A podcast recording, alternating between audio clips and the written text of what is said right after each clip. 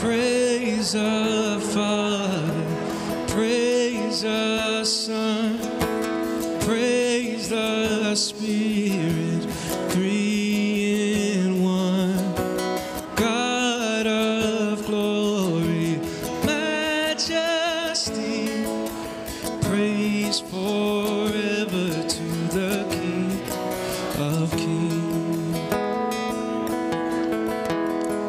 Praise the Father. Praise the Father, praise the Son, praise the Spirit, three in one. God of glory, majesty, praise forever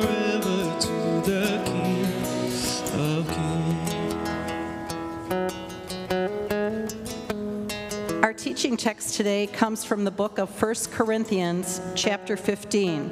If you're using a Shed Bible, it's on page 1062 and 1063. I'm going to read four verses of chapter 15. For what I received, I passed on to you as of first importance that Christ died for our sins according to the Scriptures, that he was buried, that he was raised on the third day according to the Scriptures. For since death came through a human being, the resurrection of the dead comes also through a human being. For as in Adam all die, so in Christ all will be made alive. This is the word of the Lord.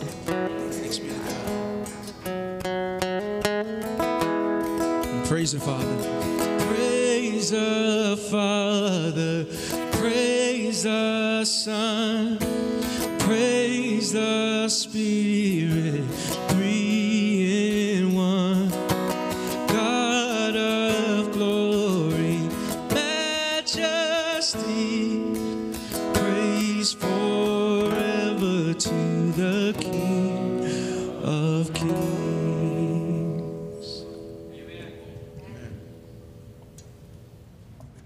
So, church, we're continuing in our We Believe series this morning, walking through the Apostles' Creed, what it is and why it matters. And today's original plan was to have my friend and our sister, Tara Beth Leach, here with us. Tara Beth joined us once before back in April, but this past week, I received news from her that Tara Beth's father went home to be with the Lord after a courageous battle with cancer. So, Tara Beth, if you're watching, we're praying Christ's peace and comfort over you and your family as you grieve this loss.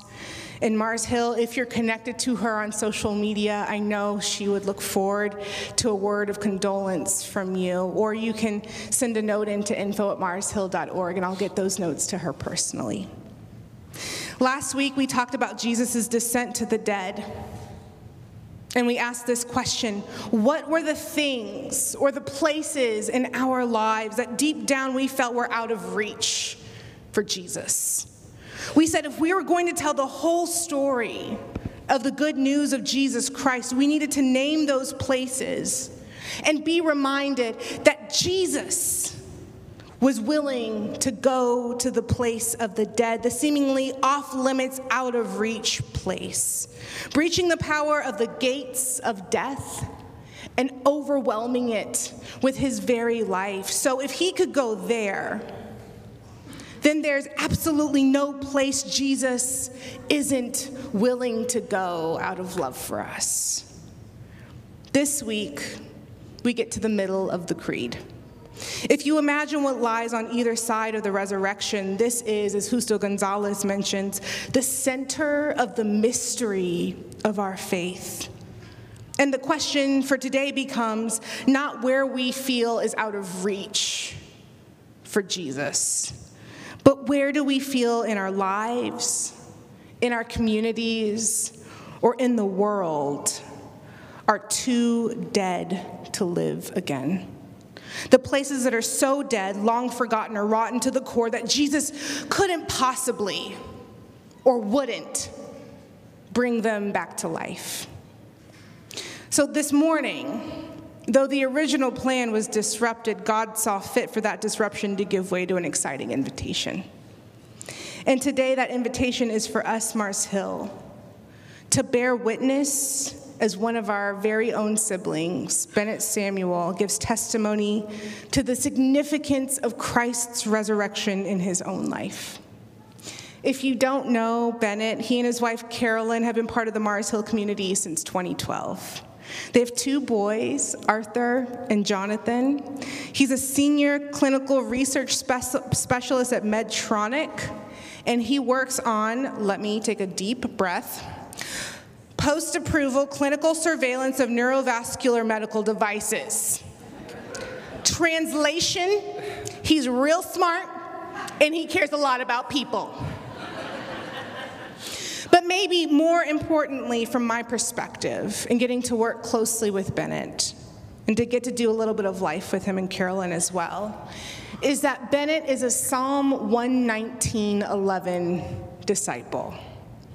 He hides the word of God in his heart, and he lives from that foundation.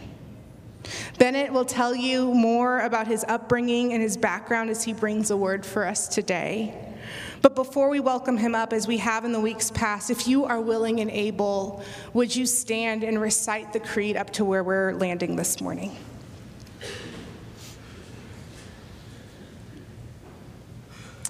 Would you join me now?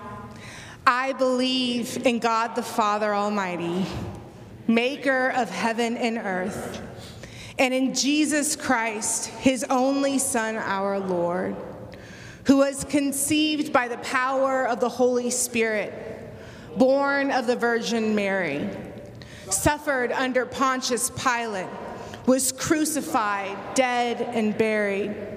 He descended to the dead and on the third day, he rose again. You may take your seats. And at the same time, would you welcome our brother, Bennett Samuel?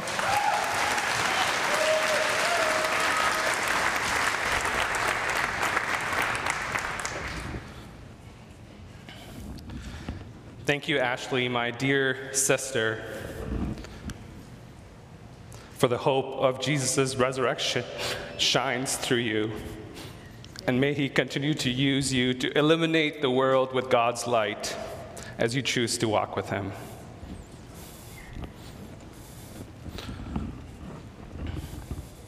O Lord, may the words of my mouth and the meditations of my heart be pleasing to you and for the edification of God's people. Amen.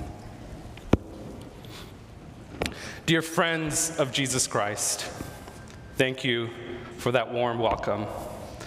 It has truly been my joy and honor to serve as an elder here at Mars Hill Bible Church over the past three years. And I'm humbled today for this opportunity to share my reflections on the resurrection with you, which kind of came together at around 11 p.m. on Thursday night. So you get to hear from a nurse today. On the third day, he rose again. Shall we practice that together? Here we go. On the third day, he rose again. In some versions of the Apostles' Creed, to emphasize this point and perhaps to elaborate it further if it was not already abundantly clear, the phrase from the dead is added on. And so it reads On the third day, he rose again from the dead. On the third day, he rose again from the dead.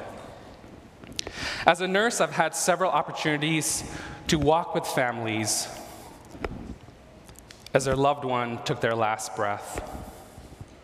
A surreal experience when I put my stethoscope on the chest and hear nothing. There's a level of finality when we share with our families that their loved one that once was is no more. Just like the, the centurion's pronouncement at the cross of Calvary that truly this man was God's son. A confession that is in the past tense, so we too feel that finality. And perhaps because I'm a nurse, I've myself asked the same questions as the church in Corinth. How are the dead raised? What, with what kind of body will they come? What's happening at a molecular level? What's happening at a cellular level? Do the mitochondria kickstart again? And what's happening to the ribosomes? I have lots and lots of anatomy and physiological questions, but with no great scientific answers. What I can say with some level of certainty from my experience, as well as clinical research, is that no amount of resuscitation that is CPR would have worked if someone had tried it. Because even pausing resuscitation for more than 10 seconds, such as when switching between rescuers, can have detrimental effects. And we're talking about three days. Jesus is really dead. But, but the message of the gospel, the message of the Bible is that death is not the end. Death does not defeat God's promise to sanctify us and to unite us to God. In Jesus, God dwelt among us from birth to death, and on the third day, he rose again. The resurrection of Jesus is not a resurrection of one who had died, who had lived, died, and lived again. Let me explain here. Jesus raised Lazarus from the dead, but Lazarus was still to die. Just like the several patients that my colleagues and I were able to resuscitate, some of whom have, and others who are still to die. The resurrection of Jesus is thus not a resuscitation of a corpse. Jesus is raised from the dead to be freed from death itself. Hallelujah. Jesus will never die again. Jesus has been raised from the dead, defeating death itself. And this is what the Apostle Paul is trying to instruct the church in Corinth in his letter. That is to see every aspect of life through the lens of the gospel. To look at every aspect of life relationships, family, community, work through the lens of the gospel because the resurrection of Jesus is real. The resurrection of Jesus through the power of the Holy Spirit is real and manifests in those who live as witnesses to the world God has changed. As my favorite theologian Stanley Hauerwas writes in his reflections on the Gospel of Matthew, the resurrection is the miracle of miracles, and miracles are unbelievable. Of course, the resurrection is the miracle of miracles, not because it defies belief. The resurrection is the miracle of miracles because it is the resurrection of Jesus, the Messiah. The problem, after all, is not belief in the resurrection, but whether we live lives that would make no sense if, in fact, Jesus had not been raised from the dead. And so, Paul painstakingly writes to explain this to the church in Corinth. I'm going to read this here as translated by Reverend Eugene Peterson. Friends, let me go over the message with you one final time. This message that I proclaimed to you and that you made your own. This message on which you took your stand and by which your life has been saved. I'm assuming now that your belief was the real thing and not a passing fancy, that you're in this for good and holding fast. The first thing I did was place before you what, you place, what was placed so emphatically before me that the Messiah died for our sins, exactly as Scripture tells it, that he was buried, that he was raised from the dead on the third day, again, exactly as Scripture says. And so Paul tells us here in 1 Corinthians 15 that because Jesus Christ is risen from the dead, we will one day be raised up too. Our bodies will be raised from the dead. And so what we do with our body matters. So, how are we as Christians to live as a resurrection people, a Jesus people, for the sake of the world? Especially in this time and space that has been filled with division and sickness and isolation and death, so that we often feel in our lives, communities, or in the world is too dead to live again. And as Hauerwas suggests, to be a Christian does not mean that we are to change the world. but rather we must live as witnesses to the world that God has changed. We should not be surprised, therefore, if the way we live makes the change visible. Does that sound familiar? Living out the way of Jesus in missional communities, announcing the arrival of his kingdom, working for measurable change among the oppressed. So now I'd like to switch gears a little bit and share with you the story of a man in India who lived this way. This man was transformed by the power of the resurrection of Jesus as a young adult. His forefathers had come to receive the gospel through Thomas, the disciple of Jesus, who came to South India in 52 AD. In 1986, this man and his wife received a call to a Christian mission school for the visually impaired in North India, in a location where only 2% of the population claimed to be Christian. He was called to Sharp Memorial School for the Blind, established in 1887 by British missionaries, and it was on the verge of closing down due to lack of working capital. It was definitely not the salary of $50 a month in 1986 dollars that attracted him to the position. It was truly a calling, as we will see. So, on the eve of India's Republic Day in his first year, a realization dawned on him that there was not enough money to buy laddus. These are the customary Indian sweets that need to be offered to students to celebrate the occasion. With only $158 in the school's bank account, laddus were the last priority. But he was a man of prayer, and so he prayed, Lord, you know our needs. The next morning, shortly after the flag hoisting ceremony, a little boy brought two full bags of laddus and gave it to him. But when he turned around after placing the laddus on a nearby table, the boy had disappeared. And to this day, no one knows who sent those laddus. But this only encouraged him to pray more boldly. A few years into his work, it became obvious that the administrative building, which used to be an inn that the British used to rest up before they made the long, arduous journey up to the mountains, the Himalayas, to cool off in the summers, was crumbling. And so he wrote to numerous funding agencies. Many never responded. And some wrote back and said, Sorry, we cannot help you. But he kept praying, and soon after, the building collapsed. And so the very next morning, as he was taking pictures of the building so that he could send these now as proof that help was really needed, the postman came to deliver the mail. And in it, in an envelope, was a check with the exact amount of money to start the repairs, with a note that said, This is towards your building. That only encouraged him to pray more boldly and wait on God's timing. In like manner, many a building was renovated or newly erected for the expanding needs of the school. One such building housed the low roofed classrooms for the students. This building in its previous life was a stable for horses that had undergone some makeshift modifications but was now musty, dark, and in extremely poor condition such that when the construction team were demolishing the building, they found poisonous snakes in between the bricks where the mortar had eroded.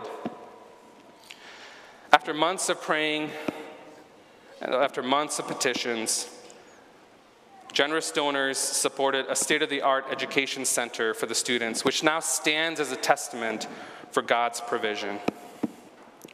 Although he was not a qualified teacher when he first began in 1986, with just 18 students on the campus, he championed a vision for robust education, especially for girls who, even to this day, have to fight against disadvantage, discrimination, and inequality. He personally set about learning Braille to understand the instructional needs of the students. And despite facing corruption and government officials openly asking for bribes, he stood with integrity. which did mean several extra meetings to convince them to accredit the school and for any other official business afterwards. He forged partnerships with local schools and colleges to formalize integrated education for primary school. And then he kept on going and worked on expanding the school from grade 5 to 12, followed by undergraduate college programs, which empowered several hundred students over the years. It is far from easy a job to run an institution that primarily depends on charitable contributions. Oftentimes, the blind are victims of their own families who have been too ashamed to be associated with the visually impaired children, often abandoning them at the school and not supporting or being in touch with them. For such labor, one needs compassion, courage, a servant heart, and a willingness to dedicate all hours to the students and the school. Unarguably, he clearly possessed all these attributes. His compassion was on display, especially during those nights when he personally carried and rushed children to the hospital. His servant heart was apparent when many a time he was called on to clean and fix the clogged toilet. No job was too menial for him. The students, 95% of them from Hindu families, noticed that they were being cared for like his own children, like they had never been cared for in their own homes. They wanted to know why. And through years of lovingly, of him lovingly sharing the gospel of, with him, many came to know the hope of Jesus' resurrection. And then wherever they went, and to all the places where the students and alumni were called to live, work, and serve, even when rejected and disowned by their own families for following Jesus. They always began their testimony by saying, I am blind, but I have seen Jesus with my own eyes. Would you like to see him too? Against all odds, major and minor hurdles, corruption and persecution, and without receiving accolades or thank yous, he persevered. Once, when a custodian refused to empty the trash cans around the school because she was from a higher caste, he began emptying the trash cans. And immediately the custodian said, If you can do it, I can do it. Thus impacting even the unshakable practice of the caste system in India. The custodian, who was from a Hindu background, wanted the same transformation that this man had, and with discipleship, found Jesus. So these are just a few examples of God's faithfulness in this man's life. He lived his whole life with this one principle be encouraged. You don't need influence or recognition for your work to matter. You just need the hope of Jesus' resurrection. This man chose to live his life as a witness to the world God has changed, and thus transform countless lives across the world through the power of the Holy Spirit. This man was my dad, Philip Matthew Samuel, who I lost to COVID 19 on May 9. By nature, we're all on the way from birth to death. But by grace, we're traveling in the opposite direction. The Christian life is a mystery that moves from death to birth. At the beginning, we are baptized into Christ's death. And at the end, we're born into the life of the resurrection. We're born as though dying, we die as those who are being born. And so, because of the hope of Jesus' resurrection with which my dad lived and his influence on my life, and because of the power of Jesus' life, death, and resurrection in me, I've had the privilege to help children and adults with congenital heart disease and now adults with brain aneurysms. And I know that it is not my own doing, but Jesus' resurrection through the power of the Holy Spirit that brings healing to my patients. And it's because of Jesus' resurrection in you that brings life and meaning to my relationships, family, community, and work.